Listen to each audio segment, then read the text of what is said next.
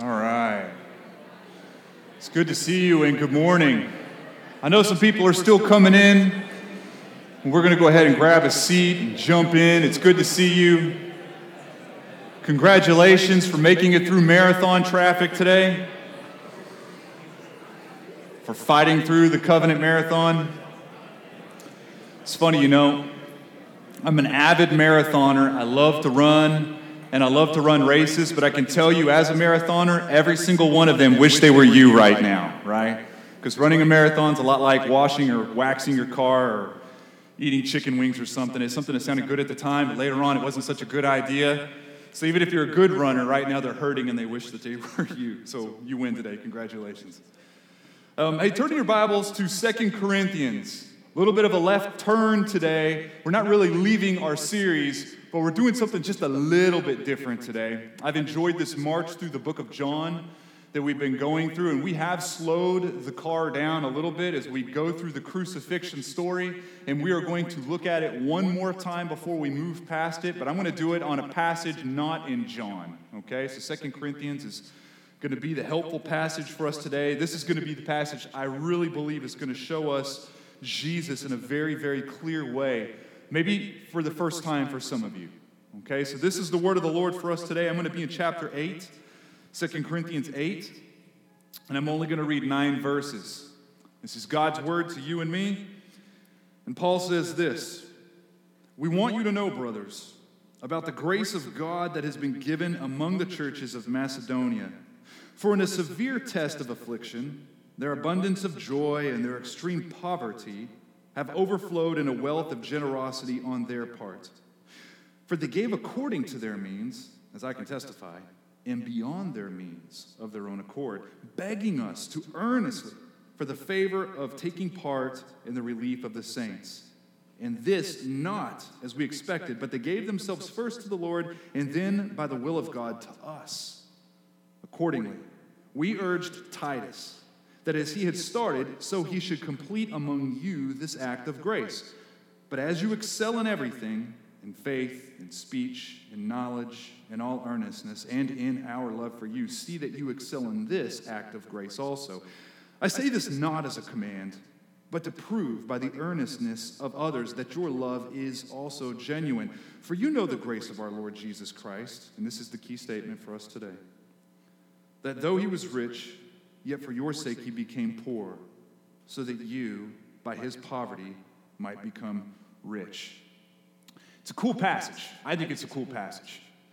Because we catch Paul in this unique moment where he's a little bit taken back and amazed, which I think is kind of a rare angle for Paul. He, I don't know about you, but when I read about Paul or think about Paul, he always comes across to me as the guy that's kind of seen everything, done everything, right? I mean, I just think he's been around so many blocks, so many different times, that it was probably a rare occurrence to amaze him or wow him. But here we catch him a little bit amazed because he's watching this Macedonian church be a little bit crazy during the offering part of the Sunday morning service because they're stuffing so much cash into the offering box that it looks a little bit irresponsible. This is money that they can't afford.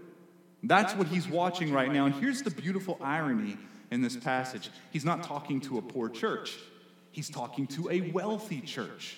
The church of Corinth, they're not pretty bad off, they're, they're doing quite well. And in fact, this is a church that had already promised to give a large amount to the suffering church. That's, that's this offering that they're talking about, right? He had already promised, or they had already promised to give a large check, but they hadn't done it yet. And the Bible's not really clear on why they have not followed through with the gift yet. It might have been just because they haven't had the time. Maybe they just couldn't get the automatic deposit to take. You know how sometimes banks can be? Maybe they just didn't. You know what I'm saying? How sometimes we just don't. I don't really know what it is. It's not really said openly, but he is sending his number two, Titus, to go and collect the check. And he could have used many ways to get this funds from that. He, he could have used shame and guilt. It would have worked. He could have commanded them to do it. I think he could have done that and pulled that off well too, because he was Paul. But he uses the gospel to compel them to give. Now that's interesting, because the gospel is a story, it's a truth, it's a true story.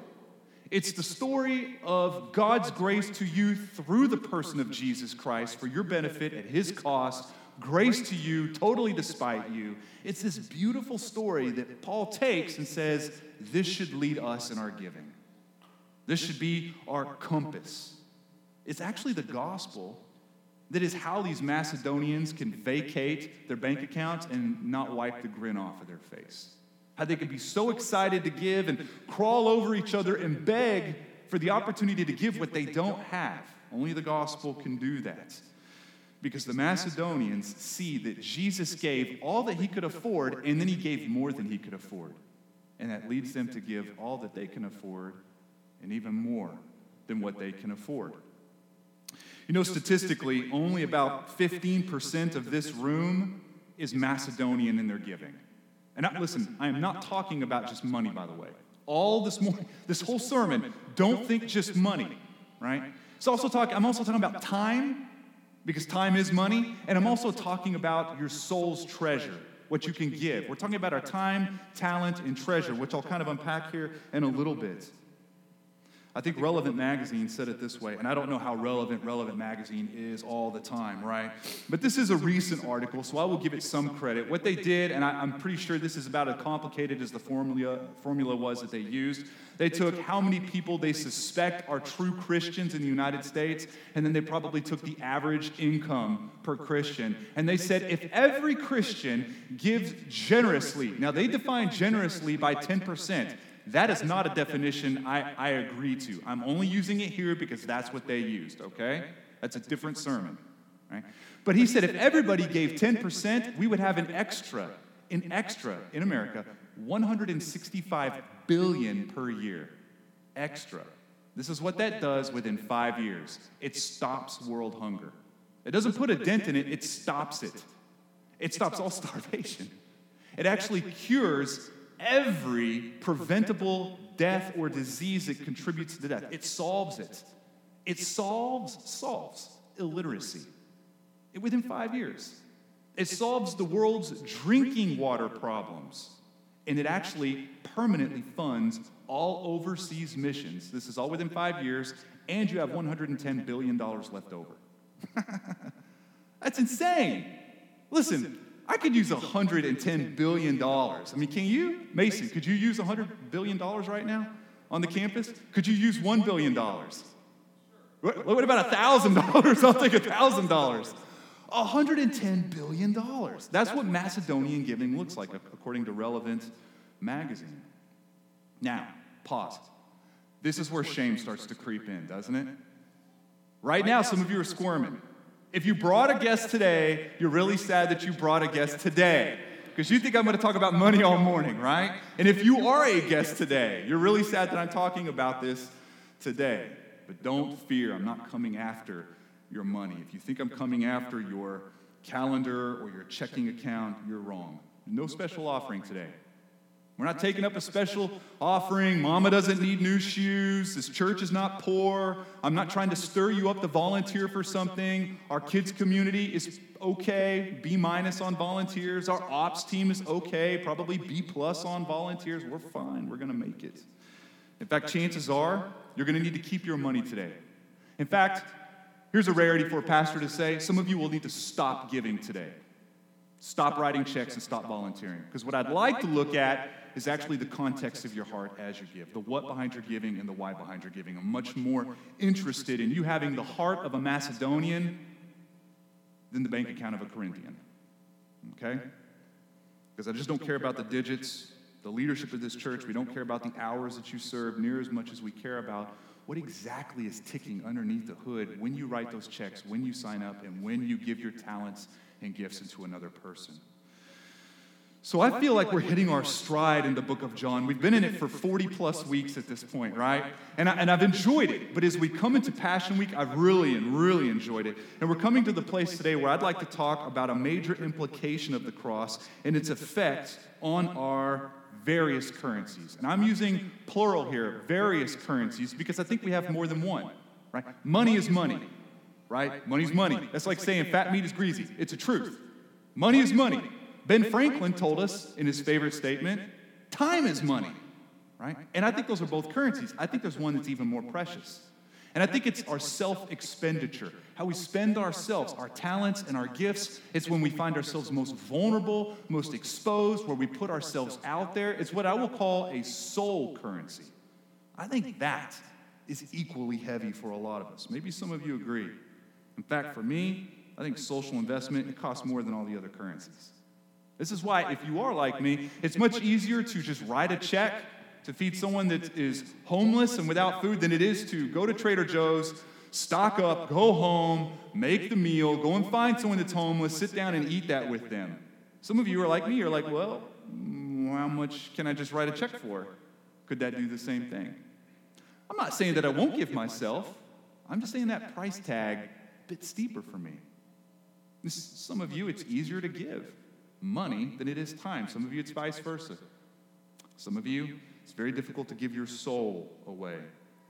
Here's the thing taking up the cross is going to ask for all three.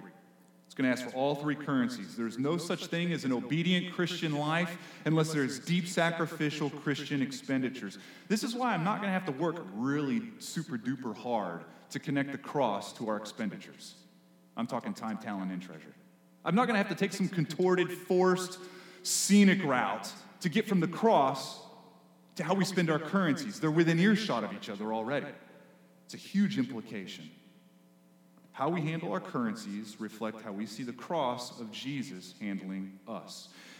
You know, the last two weeks we've been in the story of the cross. And Chris and Mark have done a very good job of showing us who we are in the cross. This is what nerds will call the indicative, okay? I actually used to use this word a lot in the church's earlier days. I'm kind of dusting it off for this morning. It's the indicative. The indicative is who we are, our vertical alignment and our vertical identity, and who we are in God and what He has done for us in Christ. It's our indicative. And then what I'd like to talk about today is not so much who we are, but what we do from the cross. That's what we call the imperative, what we do. Now, how you place those two terms, indicative who we are, imperative what we do, how you place those defines whether you were living a Christian life or just some weird, hokey religious life where you think it's Christian, but it's really not. You see, we'll put this up on the screen if we can. The, if the indicative, who you are, if it drives the imperative, what you do, then that means you do things because you already are. That's true Christianity. This is where your identity establishes your action. I get to do these things because of what God has done for me. But if you swap those, and it's a fatal swap, and it happens in an instant, and a lot of times we don't even see it. A lot of times we can live and die without even seeing this. If you happen to put the imperative in front of the indicative, and now the imperative drives the indicative, you have legalism. We don't do because we are, we do because we want to be. We are because we do, and now our action establishes our identity. You see, Christianity is where we behave because God has perfectly behaved in us in the person of Jesus Christ. Hokey religion is where we behave so that God will like us more. I think it's important to go and talk and use these $10 words just for a moment because it gives us a mental handle. Paul, right here in this passage, is spelling out for us in these gigantic alphabet letters why we give. We are generous because God was generous with us, and now we are free from being stingy. We're free. We give because God gave, and now we are free from having to save ourselves. We sacrifice for others, impoverishing ourselves to enrich others, because one has impoverished himself to enrich us, and we have a giant treasure that we cannot lose. We have so much treasure, we have a king's best, so we are free to give and we are free to stop hoarding. If you were to be in a museum or a picture exhibit of some kind, and you had pictures of Jesus and various actions all across. I think one of the heaviest pictures, the weightiest pictures we could find, is the one where Jesus impoverishes himself, where he continually and progressively throws off royalty and picks up humanity. Man, it's one of the weightiest things so that you and I can be enriched. It's a fascinating exchange. And I think one of the heaviest implications for the cross is that we take our own cross, as we ourselves do and are led by that, and we impoverish ourselves to enrich others. That's how we give time, talent, and treasure. This is why it says in Luke 9 23, stay where you're at, but in Luke it says, If anyone would come after me, let him deny himself and take up his cross daily and follow me. These are things we know, or at least are things we hear, right? But what does this have to do with our various currencies? Time, talent, and treasure. The what in what we give, the why behind what we give. And, and, if we're faithful in one of those currencies, can we just kind of blow off the other two or three or whatever? Can we do that? Can you be a big giver, a large giver, and still be a miserable giver at the same time? Right? How much is sacrifice, by the way? And how can we be joyful when we are giving sacrificially and not fake it? These are hard questions. I'd like to answer some of them, and I think Paul helps us, and I think the gospel carries it home for us. You see, again, I'm not coming after your money today. I'm actually going to come after a whole lot more than that. A whole lot more. Just because you don't get the passages like this. I like this. You don't get the passages like this and treat how we give as some odd topic that a church will brush off from time to time because we can't make budget or trying to build a new youth wing. You, you don't get the passages like this where you see an impoverishing king who is spending his everything and not look at how we're spending our something. You don't get the passages like this and see a Macedonian church dump truck everything and more than what we have and try not to connect that to our own lives as if their money was less valuable than ours, as if their poverty is not the same as our poverty or something like that. So, yeah, I might talk about various currencies today, but make no mistake, I'm coming after you in the gospel and how you see the gospel handling you. The reason I'm doing this is because most of the giving that we have grown up hearing or groomed to hear is taught by the Bible, and it might be biblically driven, but that does not necessarily mean that it is gospel driven or it is wrapped around what our king has done or has our hero in mind. In other words, what we have heard might be true from the Bible, but is not motivated by the gospel. And I think we could run into a problem. I think we can run into a problem. A lot of you have grown up hearing good biblical teachings about giving right? But you don't know how the gospel connects to it. And that's why some of you will walk out of here today, and when you think about this sermon, you will consider it in your mind and categorize it as the tithe talk. When I'm not even talking about only money, I'm definitely not talking about the tithe. It's the first time I've even said the word, and I don't even know that I believe in what you probably grew up with hearing the tithe was. Right? So, I'd like to look and see how it is true Giving and giving well is true, just like we've always grown up hearing. But when we give, if it's not driven by Jesus and what he has done, then it finds itself to be driven by just obeying for the sake of sheer obedience sake. We just do it because it's the right thing to do. We obey because that's what it means to be obedient. I think my first time to wrestle with this as a young Christian was not in actually learning it, but was in teaching it. This crazy story. I probably wasn't even a Christian for six months, maybe nine. you know? I still, I think I might have had a Bible at this point, right? And the leadership of the current church I was in came to me and asked me to teach on the offering that Sunday morning in front of a large amount of people, right? They wanted me to give what they call the tithe talk which every Sunday morning you gave the tithe talk. It was where somebody, not the pastor, came up and spoke for like two to three minutes on why everybody should give, right? And we just, it's just kind of a rotation of people that did this, and they wanted me to do it this next Sunday. Here's the thing they wanted to make sure that I was tithing. So instead of just checking the records, which it probably should have done, they just asked me, Luke, we would love for you to do this. Oh, but by the way, you're giving, right? And I totally lied through my teeth. Oh, yeah, I'm giving. kind of person doesn't give, man? Sure, I'm giving. I'm in the give club. I'm your man. So I got up and I spoke. I'm pretty sure this is what it sounded like, but I'm very glad there's not a recording. I'm sure the script went something like this Hey, give 10%, because that's what it says somewhere in the Bible. I think in the old part, right? And after all, who can't afford 10%? Everybody can afford 10%. I mean, maybe you need to cut your cable, but do you love your cable more than Jesus? Right? And think about all the starving children out there. You should give. Oh, you should give because it's the right thing to do. That's why you should do it. Don't be a goofus. You need to give. Besides, we need new stuff around here. Now we're going to pass the plates. I'm pretty sure that's what it sounded like. That's what I've been groomed to hear. Even if, even if I've had good teaching in front of me, that's just what my gut understood giving my time, my talent, and my treasure. That's how I understood to do it. You see, the American church is cash starved. That's true. We're cash starved. The American church is leadership starved. It's volunteer starved. Ask any pastor, they'll tell you.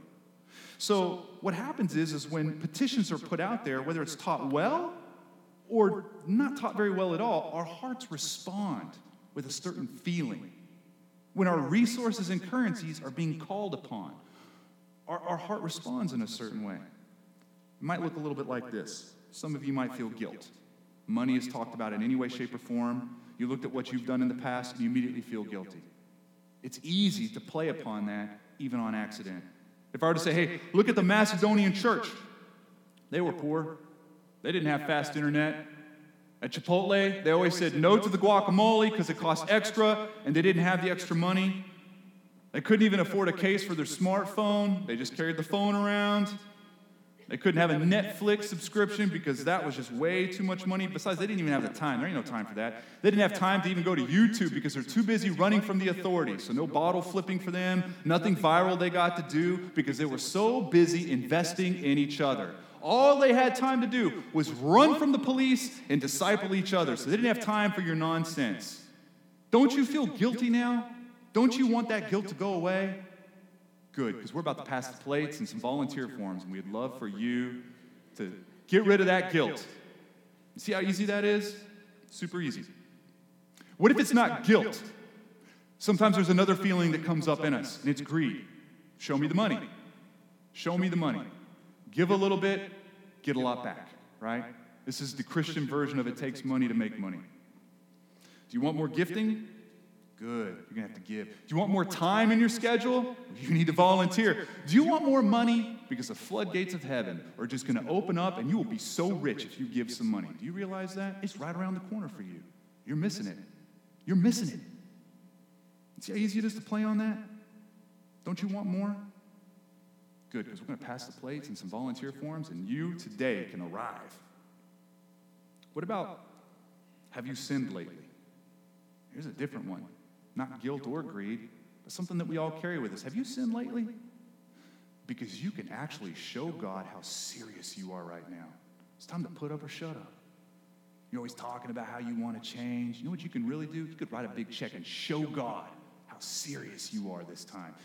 Better yet, you could sign up for things because then it just shows that you're full of resolve. I mean it this time. I like super duper duper duper mean it this time. I'm not messing up ever again. Here's proof. And I think we mean well when we do that because there is a sort of resolve, right? But I can't help but think we're just paying for our sins as if Jesus did not pay it all. We're going to add to what he paid. So maybe those sins will extra go away. You see, in all of these ways, justifying ourselves, satisfying our guilt, satisfying our greed, in all of these ways, this investment of time, talent, and treasure, it's not going to serve God in worship, it will serve you in self worship. It serves you. You're paying it, doing it, so the pain goes away. So the feeling changes. And this is not Christianity, it's self worship. So, yes, you can give 10%, you can give 50% and be a miserable giver.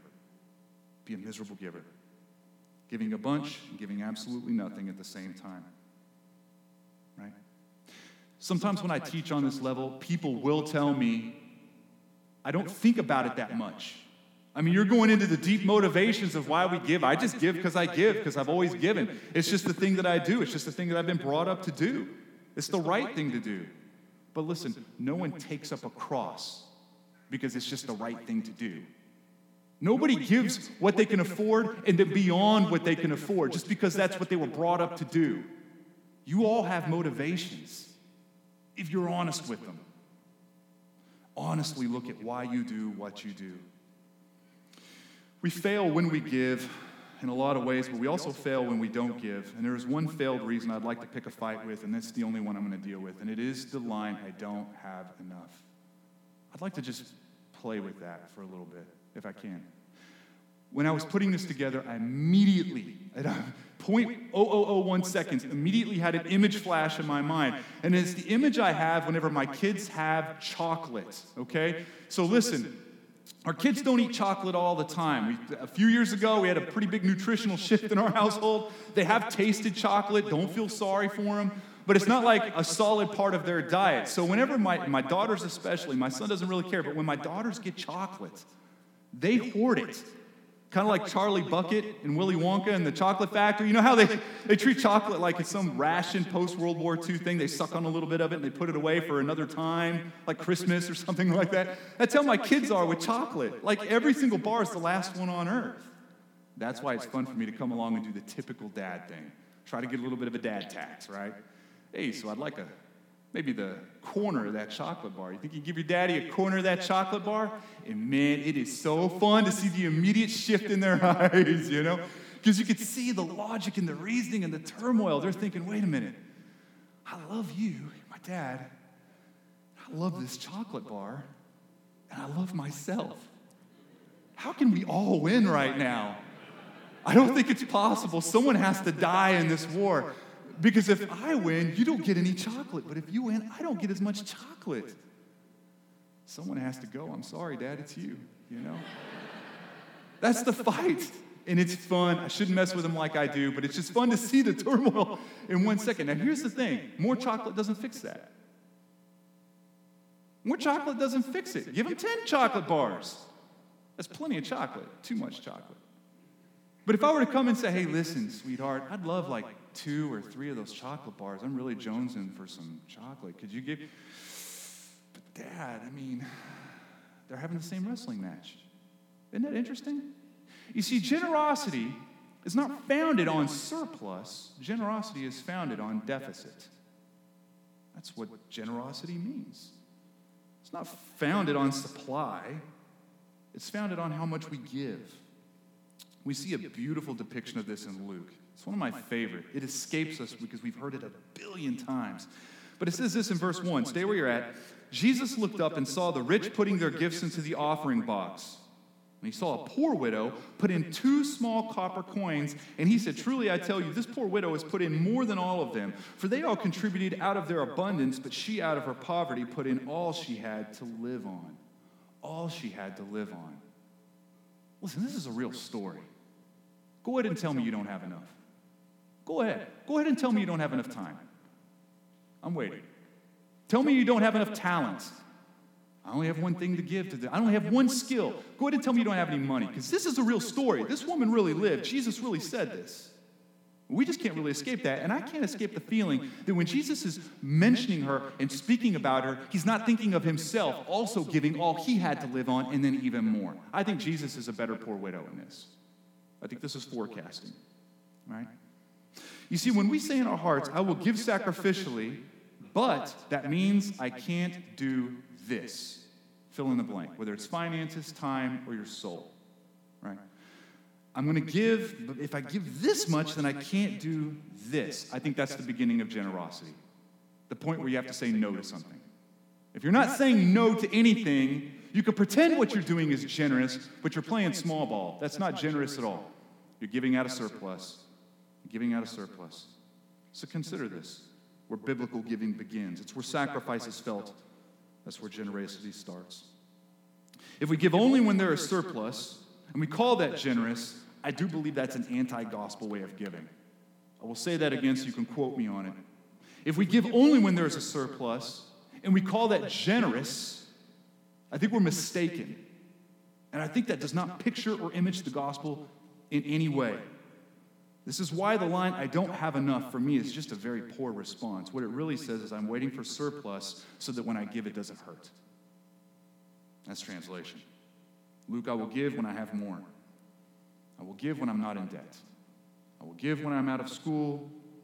I will give when I have a savings account equal to six months of living expenses, like Dave Ramsey says. I will give when I have a better car. I will give time when I'm not so far behind. I will give time when I'm not working so many hours. I will give time and talent into people when I'm not so emotionally drained. I, I will give when I have more. That's when I will give. I think that's a lie. I think we all know it.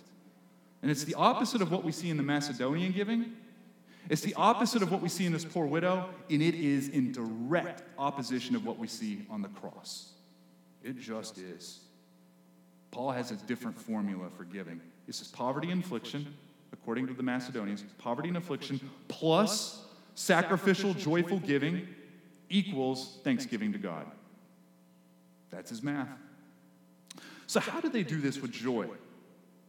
That's why I'm talking about this today and not another time. The cross led them.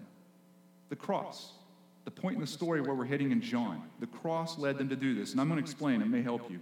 This crucifixion that we mentioned earlier, it is the apex the heaviest weight of the picture of Jesus getting rid of and disrobing his glory and his royalty and his wealth for you and impoverishing himself so that you, who are spiritually impoverished, may experience wealth in a magnitude you still can't understand. Consider he was on a throne. He has to leave the throne, leave the throne room, put the scepter down. Leave the company that he'd experienced since before time, leave to a place where he can't hear the angelic chorus praising him anymore. As he enters humanity, enters our frailty, enters our pain. And then he has to forfeit even more on top of that his reputation. Because his family life looked a bit dodgy, gives up his safety, forfeits his opportunity, gives up his rights, forfeits his freedoms, and then he gives up his life.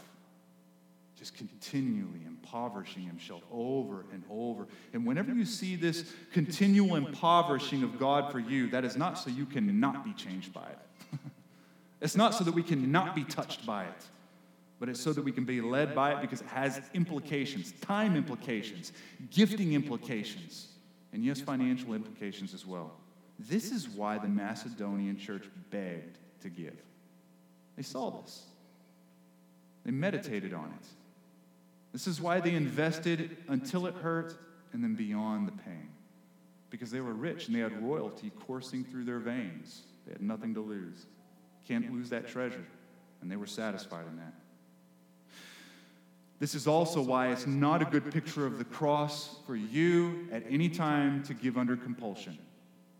To give of your time under compulsion which the Bible says not to do, or your money or your giftings to be, to be to feel like I'm obligated, like I have to do this. It's a bad picture of the cross as well. If you never give a dime to the church, if you never give an hour to mission, to your community, to legacy, if you never do any of that, God will not love you less and He will not punish you more. Your status in His eyes does not change one centimeter. In the same breath, if you have no desire to lavishly give your everything in a jaw dropping manner, I would hesitate or contend with whether or not you've ever wrestled with God's gospel. So let me say this again because, again, it is rare to hear a pastor say this. If you are driven by selfish endeavors when you give your time, talent, and treasure, I want you to reconsider giving. Just stop. And then ask why. And wrestle with that. Now, I understand if a believer gives, they're young or they're maturing and they just don't understand all the nuances of the Bible. Maybe they're not a scholar. I certainly wasn't. So maybe just giving because, well, I, I think that's just what I'm supposed to do. I get that. Sometimes our, our gospel comprehension and our biblical literacy, it kind of catches up with us, and we just, we're just obedient because we trust God and He told us to do something. I get that. But if it's been 15 or 20 years and you're just blindly signing up for things and blindly writing checks, would you just stop and consider? consider what you're doing and why you're doing it. It's super important. Super important. I'd like to find just a little bit of application in this and then I'm out. I'd like to look at what it looks like when we give our time. And I'm going to put three questions up on the screen so just so you can see them, because these are helpful questions if we have them. We might not have them. Number one is what does deficit look like when it, we're talking about time right here? What does deficit look like? What does it look like for you to not be able to afford something? Right? What does it look like for me to sacrifice for those who don't even deserve it? Right? And then why should I have joy when I'm giving this level of time? Why should I have joy? Because here's how our heart struggles. It struggles in a couple main ways, especially when it comes to individuals. I don't want to give my time to that person anymore. They're a waste of my time. They never do what I say. I bring wisdom and insight, but they just blow it off and they do whatever they want anyway. So I'm just done with them. I'm going to cut them off. You can, but that's not what Christ did for us. As we waste, as we waste his insight and his wisdom and his leadership. He doesn't handle us that way. If that person is a tough investment to you, welcome to Christianity. Welcome to cross bearing.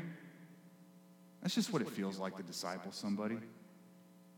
Now, I think the only time I'm okay with moving past somebody, and I am okay with that sometimes, if they are not growing and they are not reciprocating and they don't care, and you immediately pick up that time and dump it into somebody else. Because we are accountable for our time. That's just true. But if you're just cutting them off to save time for the sake of saving time, come on, that's goofy. That's goofy. I think another struggle our heart has is I don't want to do the community church thing all the time, maybe just like a third of the time. DNA, community group, gathering, whatever it is, parties, me. I just don't want to do it. Maybe like half, a third. Man, we need to remember this. What we're talking about, shaving pieces off, is what Jesus died for. Jesus died for this, friends. Look around. We're all connected. We are the church, and Jesus died for this. I don't ever want with my life to say it's one third as valuable to me as it is to the person next to me. It's valuable to me. I mean, I immediately think of the book of Acts, where day by day they met together.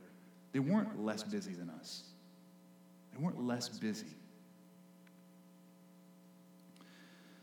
Luke, I got to have my alone time, though. I have to have my Walking Dead, Netflix, Facebook, leisure, solo time. I get that. I do too. But that's where I sacrifice as well. And it does hurt, and that's what makes it valuable. That's what makes it valuable. Another struggle we have, I think, is when it comes to money, when we look at the same questions, when it comes to that part of our currency, same questions what does giving what I can afford and more than I afford look like? And I'm not talking about just to a church, by the way. It could be a missionary, it could be a ministry, right? This is not me money grabbing. Again, we're not taking up an offering.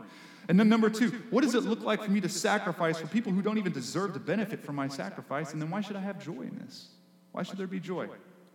A couple struggles here. The one our heart says a lot is I don't know if I want to spend money in this way towards this direction because I don't like the way they spend it.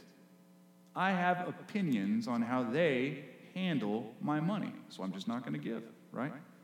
Which is interesting because Jesus gave to us knowing that we would actively misspend his fortune towards us. But I will say this if a church or a ministry or a missionary you are giving to is living in such a way or operating in such a way that you just don't agree with it, then friends, you need to find a new church, new ministry, or a new missionary. But giving is not an option in the light of the gospel.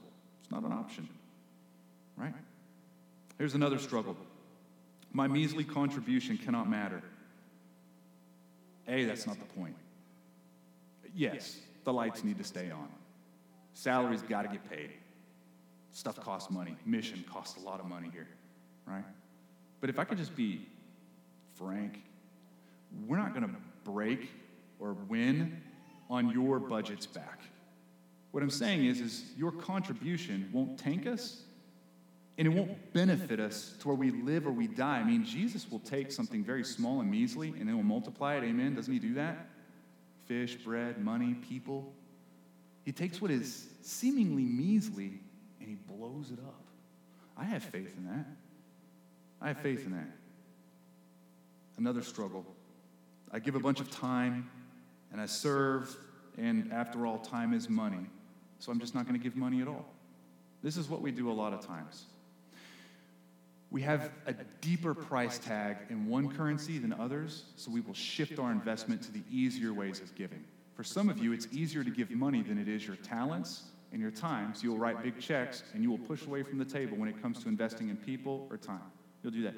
For some of you, you have no problem volunteering, but money is a little bit of a problem for you. So you push away from that table and then you give deeply in the other as if you get a bye, as if it all equals out, right? But all you're doing is you are misspending. You are stealing where you should be stewarding. Right? What you're doing is you're saying it hurts more here, so I don't do it. I'm going to only hurt where it's comfortable to hurt. So we shift our investments. We're choosing. We're giving where comfort finds us. And then I will say this when we give ourselves, our soul, our heart's investment, same questions what does deficit look like? What does it look like for me to sacrifice for those who don't deserve the benefit, and why should I have joy? I think the struggle a lot of our hearts hear a lot of times is I don't want to be exposed or vulnerable or experience rejection by putting myself out there. Because I'm afraid that people will look at my skill or my talent or my gifting and they will say it's insufficient and it's not good enough. And I will tell you, Jesus understands this as much as he understands all of our struggles. He placed himself in the deepest exposure and vulnerability any person has ever been. You have a currency that God has given you, and you are free to spend that without the fear of rejection of other people. You're free to do that. It's interesting to me because we have a culture today, especially in this country, we have a culture of gift testing. Every church, every ministry, they've got an assessment, a test, this one in 90 seconds, this one you pay money for, a book you can read, a class you can take. Listen, there's no way anyone can ever be confused of how they're gifted, especially with people coming up and saying, hey, you're good at this, you're good at that. We know what we're, we know what we're gifted in, right? Figuring out what our gifts and talents are, that's not the problem. It's being afraid to spend those things. That's where the problem's at, right? I will tell you this if you are not failing while giving your gifts into others, you're not giving deep enough. When you are putting yourself out there to the place where you just don't swing 100% every time, that, that is what it feels like to give beyond what you can afford. And that's how gifts are sharpened, too, by the way. In the midst of failure, in the midst of trying, in the midst of offering and not having everything go great.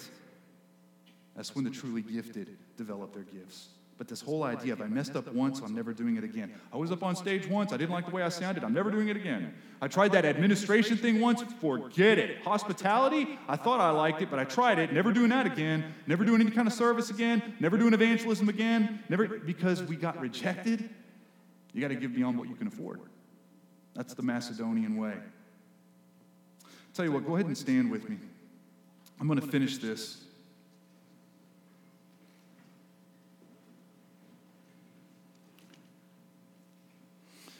Some of us in here, we struggle. We give a lot.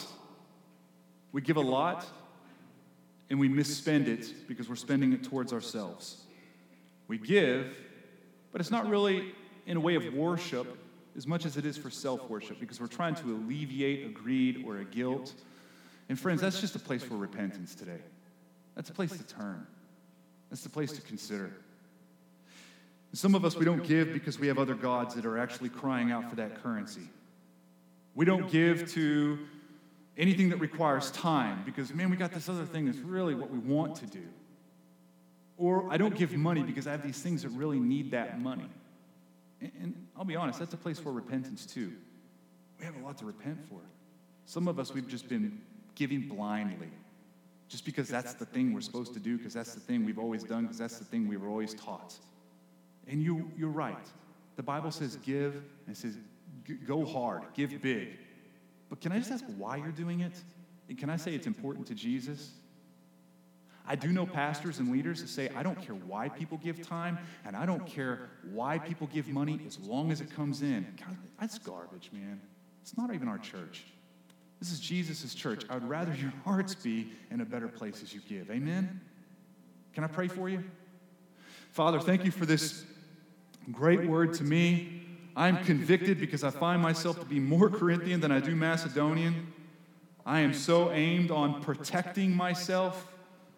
I, I want to give, Father. I, I like the idea of giving. I'll just say it that way, Jesus. I like the idea of giving more than I like the pain that comes as the hangover. Just the, the, the deficit of the wanting to do other things that now I can't do because I've given. But Lord, but Lord, that I would be satisfied in you to where I don't even hunger those things.